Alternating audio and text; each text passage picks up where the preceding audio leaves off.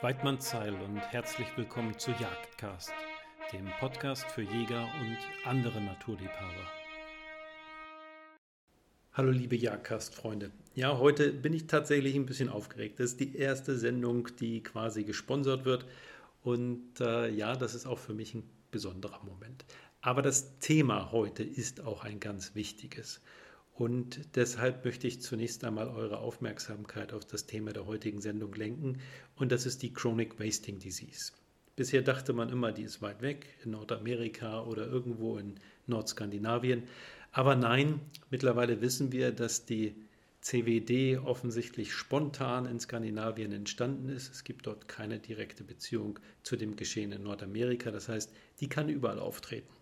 Und weil es so schön ist, kann sie natürlich auch ruckzuck durch leichtfertiges Handeln verschleppt werden. Also dieses Thema CWD hat viel schlimmer noch als Klimawandel und alles andere das Potenzial, die Jagd und das Wild in Deutschland zu verändern. Und deshalb möchte ich eure Aufmerksamkeit ganz besonders auf diese Sendung richten.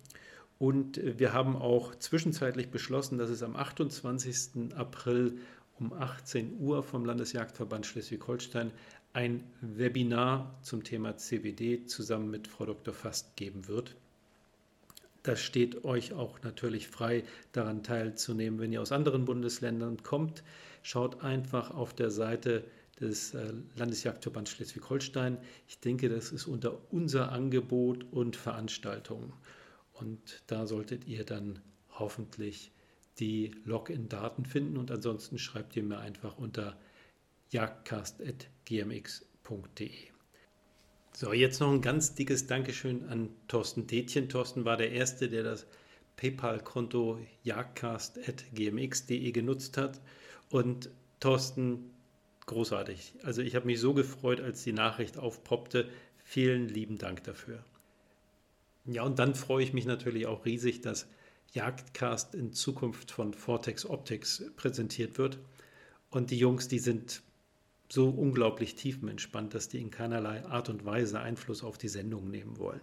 Die wollen einfach Jagdcast unterstützen, weil sie denken, dass die Jagdcast-Hörerschaft genauso wie ich einfach zum Vortex-Produktsortiment passt und zur Vortex-Philosophie passt. Und deshalb schaut euch einfach mal die deutsche oder die amerikanische Seite an. Die deutsche Seite erreicht ihr unter vortexoptik.de und auch die amerikanische Seite ist ein Blick wert. Also ich kann euch das nur empfehlen. Ich werde euch jetzt aber auch nicht jede Episode damit zudröhnen. Natürlich gibt es in Zukunft einen kleinen Vorspann, den wir irgendwo in den ersten 5 Minuten der Sendung einbauen. Der klingt wie folgt. Jagdcast wird euch von Vortex Optics präsentiert. Vortex Zielfernrohre, Ferngläser und Entfernungsmesser sind für den harten Einsatz in der nordamerikanischen Wildnis konzipiert und stehen dort Tag für Tag ihren Mann. Ob für Pirsch, Nachsuche, Drückjagd, Ansitz oder gar Long-Range-Shooting, Vortex hat für jeden Einsatz die richtige Optik. Weitere Infos zu Vortex-Produkten findet ihr unter vortexoptik.de oder ihr folgt einfach dem Link in den Shownotes. So, jetzt aber direkt zum Tierlaut der Woche und da habe ich eine echt harte Nuss für euch. Ich würde ja zu gerne mal wissen, ob der eine oder andere das ja ohne Kontext errät. Schreibt mir doch einfach mal.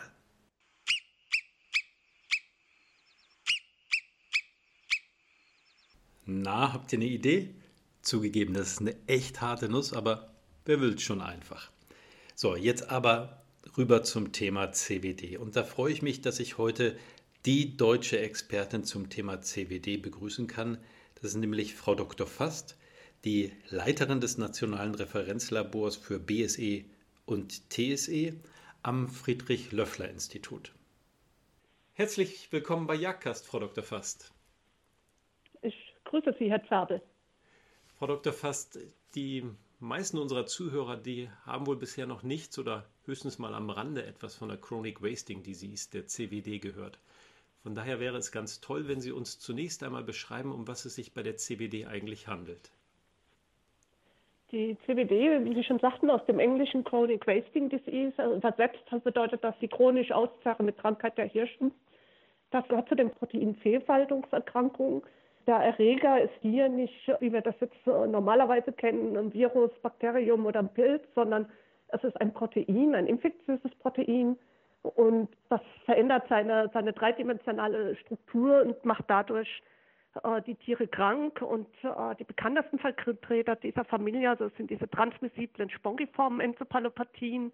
Und die bekanntesten Vertreter dürfte wahrscheinlich die BSE sein bei den Rindern oder die Scrapie bei den Schafen und Ziegen. Und da in diese Gruppe von Prionerkrankungen gehört eben auch die CWD dazu. Ja. Die CWD wird in den Staaten von der Regenbogenpresse ja auch gerne mal Zombie Deer Disease bezeichnet und ich glaube, zwischenzeitlich ist die Bild-Zeitung auch mal mit auf den Zug aufgesprungen. Ich meine, der Name erinnert ja eher an The Walking Dead als an Naturgenuss. Was macht die CWD denn mit den Tieren, dass sie diesen unschönen Spitznamen erhalten hat?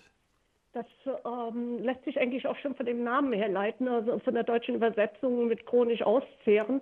Die Tiere werden quasi immer weniger. Also, die verlieren Gewicht über einen relativ langen Zeitraum, zeigen Schwäche, neurologische Symptome. Das heißt also, was man sich so aus den herkömmlichen Zombie-Filmen ja auch kennt. Ne? Abgemagerte, merkwürdige, halbtote Gestalten, die mit merkwürdigen Bewegungen durch die Gegend laufen. Ich denke, das ist der Grund für diesen, in meinen Augen, etwas unangebrachten Namen. Aber darauf läuft das letztendlich hinaus. Extrem abgemagerte Tiere, die merkwürdigen, teilweise sehr merkwürdigen Gang dann auch aufweisen. Oh Gott, ja, das klingt ja nicht so schön. Nun jagen wir Jäger ja nicht zuletzt, um wertvolles Wildbret zu gewinnen. Welche Implikationen hat die CWD denn für den menschlichen Verzehr?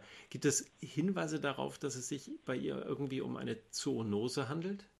Es scheint nach derzeitigen Stand so zu sein, dass die Übertragung rein theoretisch möglich ist, aber das Risiko erscheint im Moment sehr, sehr gering. Und dazu kommt noch, dass gerade in Amerika, da ist ja, wie Sie schon gesagt haben, die Erkrankung schon lange bekannt, da wurden in den letzten Jahren retrospektive Studien auch gemacht, Datenbanken ausgewertet, um gerade die besonders exponierten Personengruppen, wie Jäger zum Beispiel, dass da retrospektiv geschaut wurde, gibt es Häufungen von neurologischen Erkrankungen unter diesen Personengruppen. Und da wurde also wirklich breit angelegt von 1979 bis 2011 meines Wissens. Und da wurden keinerlei Assoziationen gefunden. Also wenn die Übertragung möglich ist, gegebenenfalls ja, aber unter erschwerten Bedingungen nicht vergleichbar mit der BSE. Und uns erscheint im Moment das Risiko als sehr gering einzuschätzen. Aber wie gesagt, ganz ausschließen können wir es derzeit nicht. Ja.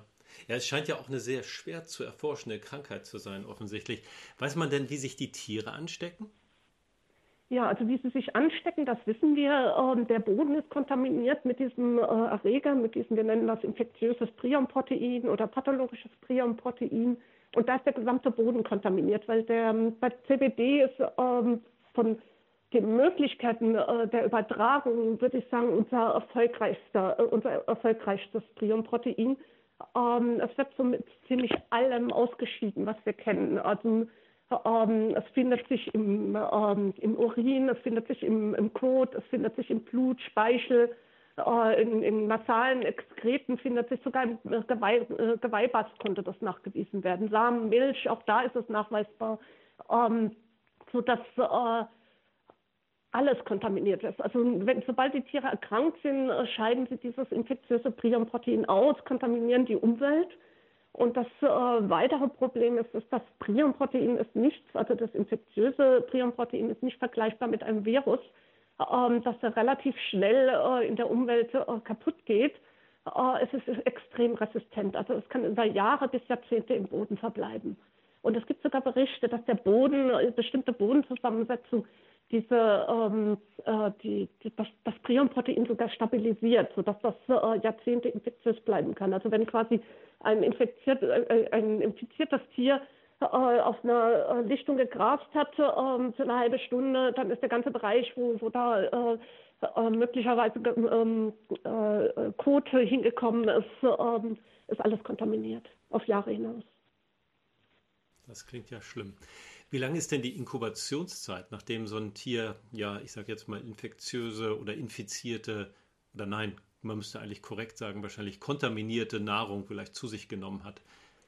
Ja, das ist halt auch schwer zu überprüfen. Also das können wir natürlich genauer nur über experimentelle Bedingungen sagen. Die sind natürlich immer so ein bisschen artifizieller. Sie müssen ja, in der Umwelt ist das alles natürlich ein bisschen stärker verdünnt, was aufgenommen werden kann, als jetzt, wenn Sie in einer experimentellen Infektion konkret was dem Tier zuführen, sodass und die Inkubationszeit sehr variabel ist. Also wir gehen von 15 bis 34 Monaten aus. Mhm. Und ab wann sieht man das den Tieren an? Ich meine, wenn so ein Tier erstmal wie so ein Zombie durch die Gegend läuft, dann ist klar, dann denkt kein Mensch mehr an den Verzehr. Aber wahrscheinlich gibt es ja auch eine etwas längere Zeit, in der man den Tieren überhaupt nicht ansieht, dass sie krank sind, oder? Ja, also man geht davon aus, auch das hauptsächlich aufgrund von experimentellen Studien, dass die Erkrankungsdauer, also wo sie es dann wirklich sehen, weil das Tier richtig krank ist, einen Abmagerungsgrad erreicht hat, den sie dann auch wirklich wahrnehmen, auch als krankhaft wahrnehmen, das ist ungefähr 4 Monate. Oh, ja, war nicht unerheblich. Im Vergleich zu der Inkubationszeit, ja. Ja, dann wurde die CWD ja erstmals in den 1960er Jahren beschrieben, nachdem sie, glaube ich, bei Maultierhirschen in Colorado diagnostiziert wurde. Genau. Seitdem hat sie sich in Nordamerika kontinuierlich ausgebreitet. Also es gibt da irgendwie kein Aufhalten, zumindest so für mich als Laien schaut das so aus. Und es gibt sie mittlerweile auch in Kanada. Wie ist denn aktuell der Status in Nordamerika und gibt es irgendwelche Anzeichen dafür? Da wird ja nun seit Jahrzehnten dran geforscht, dass man ihre Ausbreitung irgendwie eindämmen kann oder vielleicht sogar ihrer Herr wird? Wie Sie schon gesagt haben, es breitet sich kontinuierlich aus. Inzwischen sind, glaube ich, 26 US-Staaten und 3 Provinzen in Kanada betroffen. Die Kollegen dort versuchen alles. Die sorgen sich vor allem um die Karibu-Herden, die ja ganz im Norden in Kanada unterwegs sind. Da sorgen sie sich darum, dass die Krankheit dort irgendwann sich auch hin ausbreitet. Das wird derzeit versucht, das aufzuhalten. Es ist meines Wissens nicht westlich der Rocky Mountains nachgewiesen worden, sind bisher immer nur östlich. Aber da breitet sich eigentlich unaufhaltsam aus. Machen kann man relativ wenig. Also man schießt natürlich die entsprechenden Tiere, bringt die, also es gibt große Aufrufe in Amerika, das wird jetzt so peu à peu, ist das dort auch in das Bewusstsein eingesunken, dass das ein Problem darstellen könnte. Die Tiere werden quasi geschossen und die Jäger werden dazu animiert, die Tiere, bevor sie die dann auch verzehren, zur Diagnosestellung in die Ämter zu bringen. Also diese Untersuchungsämter, die Amerikaner ja genauso haben wie wir, und dass dort eben sozusagen frei getestet wird. Und dadurch, dass die Jäger dann auch entsprechend mitmachen, kommt man der Verbreitung natürlich immer weiter auf die Spur. Also ansonsten ist vergleichsweise wenig zu machen, gerade in so einem Land wie in Amerika, wo die Wildernis extrem stark ausgeprägt ist. Also es sind ja teilweise unzugängliche Gegenden. Die Krankheit hat, das ist das, worauf im Moment die meisten setzen, die Krankheit hat einen genetischen Hintergrund. Also es gibt sozusagen Tiere oder einen bestimmten genetischen Hintergrund, den ein solches Tier haben kann, was das besonders empfänglich macht. Und es gibt eben auch aber einen genetischen Hintergrund, was sie resistenter macht. Und man hofft jetzt darauf, dass quasi so eine Art natürliche Selektion einsetzt, dass die Tiere, die empfänglich sind, an dieser Erkrankung sterben und dass genug Tiere, und davon kann man eigentlich ausgehen, dass genug Tiere übrig bleiben, die eben diesem resistenten Genotyp angehören und dass aufgrund dessen sich dann eine gewisse Grundresistenz gegenüber dieser Krankheit sich durchsetzt. Okay. Ja, das spielt wahrscheinlich auch die genetische Variabilität der Population eine ganz entscheidende Rolle, ne? Umso vielfältiger die Population zusammengesetzt ist, umso größer die Wahrscheinlichkeit, dass eben auch Tiere in der Population sind, die gegebenenfalls resistent sind oder nicht so anfällig? Genau. Also man weiß sehr genau, welche Genotypen das sind. Also das sind einzelne Punkte im Codon, so nennen wir das, dass die im Prinzip diese Auswirkung haben, sind 3 oder 4 Stellen. Und wenn sie dort eine andere Aminosäure kodiert wird als bei den empfänglichen Tieren, dann verändert sich die Faltung. So ist die Theorie. Dann verändert sich die Faltung dieses Prionproteins. Das ist ja eine dreidimensionale Form, die dieses Protein hat. Und die verändert sich geringfügig, sodass dieses Schlüssel-Schloss-Prinzip nicht mehr funktionieren kann. Darum geht es ja, dass im Endeffekt, also die Theorie ist ja, dass dieses infektiöse Prionprotein sich an das normale, gesunde, zelluläre Prionprotein, das wir alle haben, andockt und das bewegt sich quasi, um zu falten. Also quasi genauso zu falten wie diese infektiöse Variante. Und dann haben sie von 1 sind 2, von 2 sind 4, von 4 sind 8 und so weiter. Also das, und irgendwann kommt das dann zu so einem Zustand, dass sie so viel von diesem infektiösen Prionprotein abgelagert haben, dass es nicht mehr entsorgt werden kann. Und das führt dann zu diesen Krankheiten. Und wenn sie jetzt, aber wenn dieses infektiöse Prionprotein jetzt auf ein gesundes Prionprotein trifft, das eine leicht andere Faltung hat, dann kann es das nicht oder nur schwer bewegen, sich so zu verändern, dass es auch infektiös wird. Ja. Und das ist der Hintergrund. Gibt es diesen Hoffnungsschimmer? Also in den USA gibt es ja auch die verschiedensten Wildarten. Da haben wir die Weißwedelhirsche, die Maultierhirsche, Wapiti, die nahen Verwandten des Rotwildes und auch Mus, also die Elche. Gibt es diesen Hoffnungsschimmer bei all diesen Wildarten oder ist das auf einige wenige beschränkt? Das ist eigentlich bei allen vorhanden. Also diesen Hoffnungsschimmer, wir kennen das auch von Scrapie bei Schafen. Darauf basiert auch in Europa zum Beispiel das Ausmerzen von Scrapie. Das funktioniert bei den Staaten, die das konsequent anwenden. Bei der Schafzucht funktioniert das also ganz wunderbar, dass sie so peu à peu diese klassische Scrapie regelrecht ausrotten. Es wird wahrscheinlich noch einige Zeit dauern, aufgrund dieser ganzen langen Zeiträume, die diese Krankheit mit sich bringt.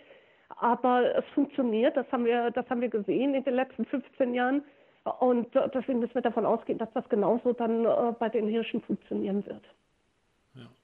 Ja, sehr schön. Ja, ich bin halt nur so ein bisschen besorgt und habe deshalb eben nochmal nachgefragt, weil wir ja teilweise doch genetisch sehr enge Populationen haben, die hier in Europa, die oft aus ganz wenigen Stücken wieder aufgebaut wurden. Da ist die Variabilität natürlich nicht ganz so groß. Aber gut, das bleibt dann abzuwarten. Könnte ich da noch ganz kurz einhaken? Ja, sehr gerne. Das ist nämlich genau das, was wir derzeit erforschen wollen. Wir haben jetzt gerade vor einem Monat von der Europäischen Union Forschungsgelder bewilligt bekommen, wo wir zusammen mit den Schotten, den Franzosen, Spaniern und Schweden und Norwegern herausfinden wollen, wie ist denn die genetische Zusammensetzung unserer einheimischen Hirsche. Das kann im Moment, also die Briten haben schon ein bisschen was dazu gemacht, aber das sind die einzigen. Also es gibt kaum Daten dazu, wie ist in Europa die Verteilung der empfänglichen und der resistenten Genotypen bei unseren Hirschen. Und wir können im Moment überhaupt nicht einschätzen, was Sie eben gerade ja ganz genau gesagt haben, wir können im Moment überhaupt nicht einschätzen, wenn diese Krankheit sich verbreitet in Europa, trifft sie auf empfängliche Hirsche oder haben wir vielleicht einen größeren Anteil von resistenten Hirschen? Und das ist das, was wir derzeit versuchen. Und da bin ich auch ganz auf die Unterstützung der Jäger in Deutschland angewiesen. Bin gerade dabei, wie gesagt, das ist gerade erst bewilligt worden. Ich bin gerade dabei, einen Brief auch an die Jagdgesellschaften in Deutschland zu verfassen, um eben um Mithilfe zu bitten, dass uns Material, also irgendwelche Körperproben, ist vollkommen egal was, also überall steckt DNA drin, uns das zukommen zu lassen, zu sammeln, uns zu schicken, dass wir gucken können, wie sieht die genetische Zusammensetzung in Deutschland aus. Haben wir vielleicht Glück und haben wir einen großen Anteil von resistenten Hirschen, dann besteht weniger Gefahr. Haben wir einen großen Anteil an empfänglichen Hirschen, dann müssen wir entsprechend langfristig denken, falls sich die Erkrankung jemals auf Mitteleuropa ausdehnt. Also da wäre ich für Hilfe von Seiten der Jäger extrem dankbar. Ja, das müssen wir im Nachgang nochmal vertiefen, aber ich bin ja auch Mitglied des Arbeitskreis Schalenwild bei uns im Bundesland und also da werde ich mich auf jeden Fall dafür einsetzen, dass wir sie da nach Kräften unterstützen. Das wäre fantastisch. Ja, aber da können wir ja nach der Sendung nochmal ein bisschen drüber reden.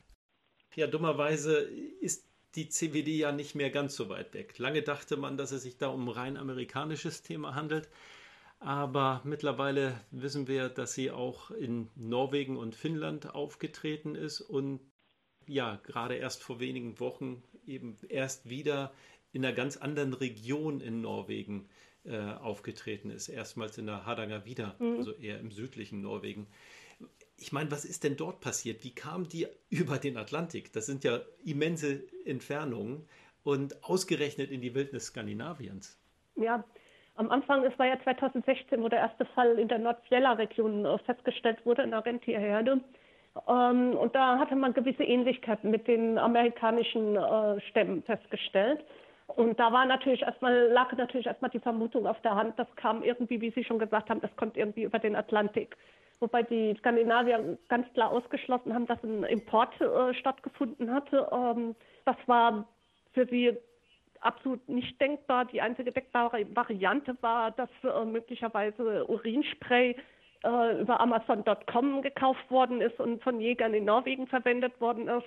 Also so, das waren diese ersten Theorien, die man so 2016, 2017 hatten. Wir sind inzwischen aber weiter mit unserer Forschung und haben festgestellt, dass trotz aller Ähnlichkeit, die wir ursprünglich gesehen haben, von diesen norwegischen Isolaten mit den amerikanischen Isolaten, dass sie zwar ähnlich sind, aber sie sind nicht gleich. Also von daher erscheint uns im Moment die Theorie, dass das über den Atlantik gekommen ist, dass das quasi von den nordamerikanischen Isolaten ausgegangen ist, eher unwahrscheinlich. Im Moment müssen wir irgendwo möglicherweise von einer Art spontanen Erkrankung ausgehen, von einem Einzeltier, das dann quasi durch seine Krankheit die anderen Tiere in der Herde verändert hat. Also im Moment ist es eher so, also auch diese Ergebnisse sind noch nicht abschließend. Die Erforschung dieser Krankheit ist sehr langwierig, weil auch in unseren Übertragungsversuchen, die wir mit Mäusen zum Beispiel machen, die uns helfen, diese Stämme zu charakterisieren, da warten sie 1,5 bis 2 Jahre, bis sie da das Material zusammen haben. Also das geht alles relativ langsam, aber so wie es im Moment aussieht, ist es unwahrscheinlicher geworden, dass das tatsächlich aus Nordamerika eingeschleppt worden ist. Es scheint was zu sein, was ursprünglich in Skandinavien entstanden ist. Also kann man sagen, also Stand heute gehen Sie davon aus, dass sich die CWD unabhängig voneinander in Nordamerika und in Nordeuropa entwickelt hat? Das scheint im Moment wahrscheinlicher zu sein, die Theorie hier. Und dann müssen Sie vorstellen, diese Nordfjella-Region, das war ja der erste Ausbruch, da waren, ich glaube, insgesamt 19 Rentiere betroffen. Und das zweite Tier, was Sie jetzt erwähnt hatten, was auf dem Hardanger-Plateau geschossen worden ist, das war ein relativ junges männliches Rentier. Und wir vermuten im Moment, dass dieses Rentier, das war ein männliches Tier, das heißt, die migrieren mehr. Also die weiblichen Tiere bleiben ja mehr in der Herde, während die männlichen Tiere ja durchaus mehr migrieren, also mehr die Bereitschaft zeigen, in die Weite zu ziehen sozusagen. Und wir vermuten, dass bevor diese Entdeckung stattgefunden hat in der Nordfjella-Region und quasi alles abgeriegelt worden ist, dass dieses Tier diese ursprüngliche Herde wahrscheinlich verlassen hat und in die Hardanger-Region gekommen ist. Es war auch noch nicht sehr weit in seiner Erkrankung. Also die Erkrankung hatte das Gehirn auch noch nicht erreicht. Es war auch noch nicht wirklich krank, sondern das wurde geschossen im Rahmen der der gesteigerten Überwachungsstrategien, die die Norweger aufgelegt haben. Und das Tier hatte nur im lymphatischen System dann diese entsprechenden Veränderungen, aber eben noch nicht im Gehirn. Also es war noch relativ früh in der Inkubationszeit. Okay, ja, interessant. Die britische Deer Society hat recht drastische Forderungen aufgestellt, um die Einschleppung der CWD nach Großbritannien zu verhindern. Also wer sich dafür interessiert, der findet den Link dazu in den Shownotes. Nun ist mir seitens des Deutschen Jagdverbands so etwas nicht bekannt. Was sollen Jäger denn beachten, die in CBD-Gebiete reisen? Also prinzipiell die EU hat auch Richtlinien, also hat auch gesetzliche Vorgaben gemacht nach dem ersten Auftreten von CWD in Norwegen. Es dürfen keine Tiere mehr importiert werden aus Norwegen und bestimmten Regionen von Schweden und Finnland. Da sind ja auch CWD-Fälle aufgetreten, im Elschen allerdings nur. Und ja, das ist jetzt abgeschlossen worden Ende 2020. Also es gab eine 3-jährige erweiterte Überwachungsstrategie, dass alle Länder, die einheimisch Rentiere oder Elche haben, Sie mussten 3 Jahre lang quasi diese Tiere überwachen und eine gewisse Anzahl von Tieren auch beproben. Das ist jetzt Ende letzten Jahres ausgelaufen. Soweit ich weiß, die Norweger sind ja nicht Bestandteil der EU und soweit ich weiß, die Norweger werden das weiterhin machen im großen Maßstab. Die Schweden haben auch schon angekündigt, dass sie das weiterhin aufrechterhalten werden, wie die anderen 5 EU-Staaten das handhaben. Also dazu gehört Polen, Finnland, Estland, Lettland, Litauen. Wie die das handhaben, kann ich Ihnen leider im Moment nicht sagen. Tatsache ist, dass in einzelnen Elche damit auch gefunden worden in Finnland und in Schweden über diese Überwachungsstrategie. Wenn Sie als Jäger reisen, Jagdreisen in Amerika oder in Norwegen machen, nehmen Sie können natürlich das Fleisch mitnehmen, Sie können das auch essen und so weiter, das ist gar kein Problem. Aber versuchen Sie zu verhindern, dass solches Wildbret dann in irgendeiner Form in die Umwelt gelangt. Ne? Also das, was man ja auch bei der ASP sagt, mit diesen Küchenabfällen und so weiter. Ne? Also das darf halt nicht passieren. Also wenn Sie frisches Wildbret haben, schauen Sie, dass das dann auch tatsächlich gegessen wird und nicht einfach irgendwo auf den Hof gekippt wird. Und auch Trophäen wie Geweihe oder also so präparierte Geweihe und Köpfe und so weiter, sehe ich eigentlich auch kein Problem. Das ist ja, das hängt ja an der Wand und ist nicht in der Umwelt. Also im Prinzip, man muss alles unterlassen, was in irgendeiner Form die Umwelt kontaminieren könnte. Ja, nun bin ich selber schon zur Elchjagd nach Schweden gefahren. Also vor 20 Jahren schieße ich meinen Elch oder habe ich meinen Elch am letzten Jagdtag geschossen. Den habe ich natürlich, ja, Weidmanns Dank, aber den habe ich unpräpariert im Auto. Das war für Leute, die ins Auto geschaut haben, ein wenig seltsam, aber den habe ich unpräpariert im Auto mit nach Hause genommen. Da hätte ich ja auch einen riesen Schaden mit anrichten können. Also sowas darf man auf jeden Fall nicht mehr machen, oder? Nee, das würde ich auf jeden Fall sein lassen. Ich habe ja vorhin schon erwähnt, alles, was dieses Tier ausmacht, enthält infektiöses Prionprotein und eben auch gerade Blut. Und wenn Sie so etwas durch die Gegend kutschieren, ist eine Kontamination der Umwelt ja mehr oder weniger unvermeidbar. Und das kann, wenn das jetzt ein Rentier aus der Nordfjella-Region gewesen wäre, hätten Sie dazu beitragen können, das zu verschleppen. Und in den USA ist ja der menschliche Faktor auch einer der Gründe für die starke Verbreitung. Ja. Nun war das vor 20 Jahren, da hat hier in Europa noch kein Mensch von der CWD geredet. Aber wo findet man denn diese Information? Das müssen wir ja ein bisschen breiter streuen, damit die Kameraden, die guten Gewissens ja ohne, mal von Corona abgesehen, Grenzkontrollen quer durch Europa reisen und ja gerne auch mal im Ausland jagen und Trophäen und Wildbret zurückbringen oder vielleicht auch mal die Decke, dass die eben sich vorab informieren können, worauf sie überhaupt achten müssen. Die Norweger haben da recht gute Seiten im Internet zu dem Thema. Die informieren auch sehr regelmäßig. Es gibt auch englische Seiten, also ist nicht alles auf Norwegisch. Das ist bei denen wirklich schon sehr gut aufgearbeitet. Die EU-Regulation, das ist die 2016-1918. Die stammt vom 28. Oktober 2016. Die geht eben auf den Import ein, was eben welche Regionen betroffen sind von Schweden und von Finnland und eben dass von Norwegen kein Tier mehr importiert werden darf. Ansonsten können Sie jederzeit auch beim FLI gucken. Wir haben auch immer mal wieder Stellungnahmen zu dem Thema. Gerade wenn auch in der Öffentlichkeit immer wieder neue Fragestellungen aufkommen, auch da können Sie schauen. Aber es gibt eigentlich wenig gezieltere Informationen, so wie die Norweger das machen, gibt es derzeit bei uns noch nicht, weil das in Deutschland noch nicht so wirklich als Problem erkannt wurde. Es ist weit weg, es ist in Skandinavien sozusagen. Und das Projekt, das ich vorhin erwähnt habe, beinhaltet natürlich auch Public Relations.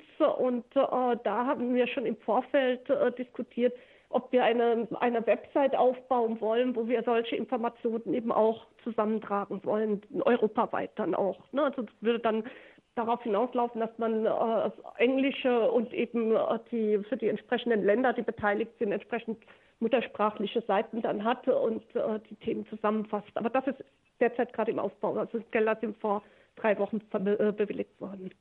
Ja, sobald es die Seite gibt, lassen Sie mich das bitte wissen. Denn, sofort. Können wir das hier auch nochmal erwähnen und über die anderen Kanäle auch gerne streuen. Weil ja, man muss sich ja irgendwo möglichst einfach informieren. Sie können auch jederzeit das NRL für BSE und TSE kontaktieren. Ich bekomme immer wieder Anfragen, auch von besorgten Bürgern, die in Norwegen waren, Rentiersteak gegessen haben zum Beispiel und jetzt von mir wissen wollen, ob sie in Gefahr sind, CWD zu bekommen. Also wir nehmen uns die Zeit, wir antworten auf Fragen und uns ist auch wichtig, dass diese Informationen eben gerade auch zu den Jägern kommen. Ja, mir auch. Deshalb ja die Anfrage, weil ich hatte mich gewundert, warum in Deutschland eben außer, dass man ab und an mal darüber berichtet, dass es wieder irgendwo einen Ausbruch gegeben hat, man gefühlt sehr passiv ist. Und das, finde ich, ist eine große Bedrohung. Wenn wir die CWD erstmal in Deutschland haben, dann kann die gesamte Situation komplett auf den Kopf stellen. Und das sollten wir tunlichst vermeiden. Ne? Das ist richtig, ja. Ja. Nun rät die British Deer Society auch davon ab, Kleidung und Schuhe von eben solchen Jagden mit nach Hause zu bringen. Das klingt jetzt recht drastisch, aber wie sehen Sie das denn? Also ich würde, so kennt man es ja auch, wenn man nach Australien reist, dass man sich seine Schuhe nochmal in die Hand nimmt und die ordentlich abbraust und den Dreck dann auch vielleicht mit der Zahnbürste nochmal rausholt. Das würde ich auf jeden Fall machen. Also wenn Sie in diesen Gegenden in Norwegen unterwegs waren, wo diese infektiöse Variante nachgewiesen ist, dann würde ich das auf jeden Fall machen, dass ich meine Schuhe entsprechend säubere. Kleidung, gut, das ist kann man machen. Da will ich jetzt mich nicht dagegen stellen, aber ich würde sagen, die Schuhe sind ein wichtiger Faktor. Ja. Okay. Ab welcher Temperatur tötet man diese Prionen denn ab? Oder sind die auch hitzebeständig? Die erreichen sie unter normalen Bedingungen gar nicht. Also sie müssen 136 Grad für 3 Stunden bei 3 Bar Überdruck und dann am besten noch mit chemischen Zusätzen behandeln. Okay. Das gibt also keine Waschmaschine her, das ist schon mal klar. Ja. Nein, und das ist auch das Problem eben der Prionen. Also es gilt für alle, ob jetzt Scrapie, BSE, CWD heißen. Die sind extrem resistent gegen Hitze, gegen physikalische Einwirkungen aller Art. Sie braten das Steak schön lange auf beiden Seiten. Das interessiert das Prion nicht. Ne? Also sie müssen da wirklich mit der Keule kommen. Und das ist eben auch das Problem mit der Kontamination in der Umwelt. Ne? Also sie werden da nicht mehr her. Und deswegen konnte sie sich in Amerika auch so festsetzen. Ja, das sollten wir hier eben vermeiden. Deshalb würde ich auch ganz gerne nochmal auf die Lockstoffe eingehen. Sie hatten das vorhin schon mal so nebenbei erwähnt, aber es gibt ja tatsächlich auch übers Internet erhältlichen Hirschurin als Lockstoff für die Jagd. Ich denke, den darf man gar nicht mehr einführen, aber in Zeiten des Internets zählt all sowas ja auch nur bedingt. Mhm. Und man wird trotzdem noch an den Lockstoff kommen. Sollte man das überhaupt noch machen oder ist das absolut zu unterlassen? Absolut zu unterlassen. Also wie gesagt, am Anfang war eine der liebsten Theorien, dass eben so ein Lockstoff aus Amerika bezogen worden ist. Das ist, wie gesagt, passé inzwischen. Aber die Gefahr ist natürlich immer noch da. Ne? Also und das wurde auch schon bereits nachgewiesen. Also die Amerikaner haben das inzwischen auch untersucht und sie konnten in diesen Urinsprays das auch nachweisen, dass da auch infektiöses Prionprotein drin ist. Und die infektiöse Dosis, die es braucht, um mit einem Tropfen Urin ein anderes Tier zu infizieren, ist extrem gering. Also so, dass das ein durchaus möglicher Übertragungsweg wäre. Also wie ich schon vorhin gesagt habe, der menschliche Faktor in der Ausbreitung in den USA ist ein ganz großer Faktor, weil es ist ja nicht nur, man sieht ja nicht nur die Verbreitung, so dass man sagt, das hängt an den migrierenden Tieren, sondern man sieht auch immer wieder separate Hotspots und da muss man davon ausgehen, dass da der Mensch dazu beigetragen hat, dass das eben so weit entfernt von anderen Ausbrüchen auch entstehen konnte. Und da ist natürlich eine mögliche Ursache solche Lockstoffe. Und ich meine gehört zu haben, dass in vielen, wenn nicht sogar allen Bundesstaaten in Amerika das inzwischen auch schon verboten worden ist. Ja, sehr schön. Nun leben wir gerade in Covid-Zeiten und die meisten Menschen können es überhaupt nicht abwarten, mal wieder in den Urlaub zu fahren. Und da rede ich jetzt gar nicht unbedingt von Jägern, aber sobald die Covid-Reiserestriktionen aufgehoben sind, werden wieder Millionen von Menschen aus dem deutschsprachigen Raum die Wildnis Skandinaviens übervölkern. Was sollten wir diesen Menschen dann auch mit auf den Weg geben, dass die unbedingt beachten, dass sie nicht vollkommen blauäugig sozusagen uns die CWD mit zurück in die mitteleuropäische Heimat bringen? Sprechen Sie jetzt von Jägern, die auf Jagdreisen gehen, oder sprechen Sie allgemein von allen möglichen Touristen, die auch einfach nur mal einen Waldspaziergang machen wollen? Ganz genau, von irgendwelchen Urlaubern, die zur Erholung nach Skandinavien reisen. Was sollten diese überhaupt etwas beachten, und wenn ja, worauf sollten wir diese hinweisen? Ich denke, auch die Norweger haben da entsprechende Regularien schon. Soweit ich weiß, ist auch Hardanger-Plateau zwischen teilweise für den normalen Tourismusverkehr in bestimmten Regionen abgesperrt, dass da also quasi in diese kontaminierte Zone der normale Tourist nicht mehr hinkommt. Prinzipiell würde ich davon ausgehen, wie gesagt, die Schuhe vielleicht einfach, wenn man viel unterwegs war in der Wildnis, viel wandern war, was man ja dort gerne macht, da vielleicht einfach, bevor man wieder nach Hause kommt, im heimischen Wald durch die Gegend stapft, die Schuhe gründlich säubern, dass da nicht irgendwas verschleppt worden ist. Das wäre sinnvoll, wenn Sie, wie gesagt, das hatten wir ja vorhin schon, wenn Sie bei der Jagd waren, wenn Sie dann wirklich stark kontaminierte Kleidung haben mit Blut und dergleichen mehr, verschmutzt sind, die wirklich entweder entsorgen oder halt wirklich drauf schauen, dass sie dann zu Hause richtig ordentlich gesäubert wird. Ja, und eben, wie gesagt, nach Möglichkeit nicht von dort mit nach Hause bringen und dann irgendwo in den eigenen Garten entsorgen. Also ja, alles vermeiden, was die Umwelt kontaminieren könnte. Ja.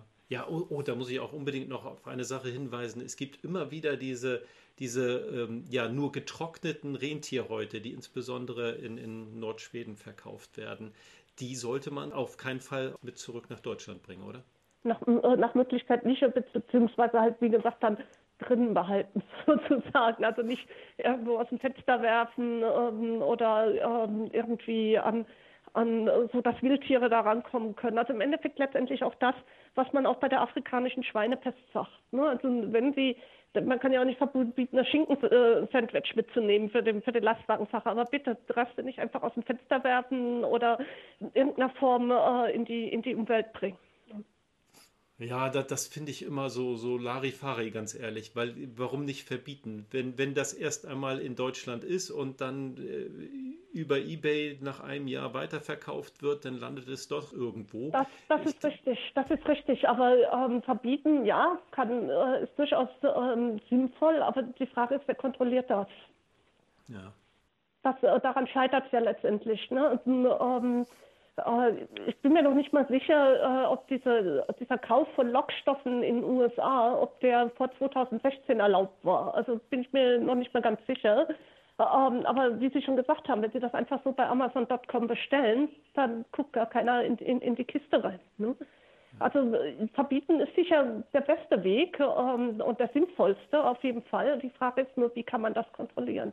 Und da ist dann durchaus wichtiger, denke ich, an die Menschen zu appellieren, an die Vernunft der Menschen zu appellieren und eben auch das bekannter zu machen, also auch wirklich klar zu machen, hier besteht eine gewisse Gefährdung für das einheimische Wild und wie Sie vorhin schon gesagt haben, es ist vergleichsweise passiv, die Informationen sind gering, man ruht sich darauf aus, dass Skandinavien weit weg ist. Ja, das müssen wir ändern. Ja, vielen Dank, Frau Dr. Fast. Hoffen wir mal, dass wir zwar nicht in 1-2 Jahren nochmal über die CWD in Deutschland sprechen müssen, aber für heute war das erstmal sehr aufschlussreich. Ich danke Ihnen. Ich danke Ihnen für das Gespräch. Ja, wie gesagt, ich denke, das Thema CWD ist ein unglaublich wichtiges und von daher unterstützt doch einfach das Projekt von Frau Dr. Fast, Tracking CWD in Europe. Wenn euer Landesjagdverband da nicht von selber aus dem Knick kommt, dann könnt ihr ja vielleicht ein bisschen motivierend auf ihn einwirken. Ansonsten würde ich mich freuen, wenn ich euch bei dem Webinar sehe und dann, ja, bin ich euch noch eine Auflösung schuldig. Und das Geräusch, das war ein Murmeltier. Ja, wer hätte das gedacht? Ja, sorry, wenn es vielleicht ein bisschen zu gemein war. Aber das sind eben so die Laute, die uns im deutschsprachigen Raum bei der Jagd durchaus über den Weg kommen. Ich würde mich freuen, wenn ihr in 14 Tagen wieder mit dabei seid. Bis dahin wünsche ich euch alles Gute und wie immer, Weidmanns Heil.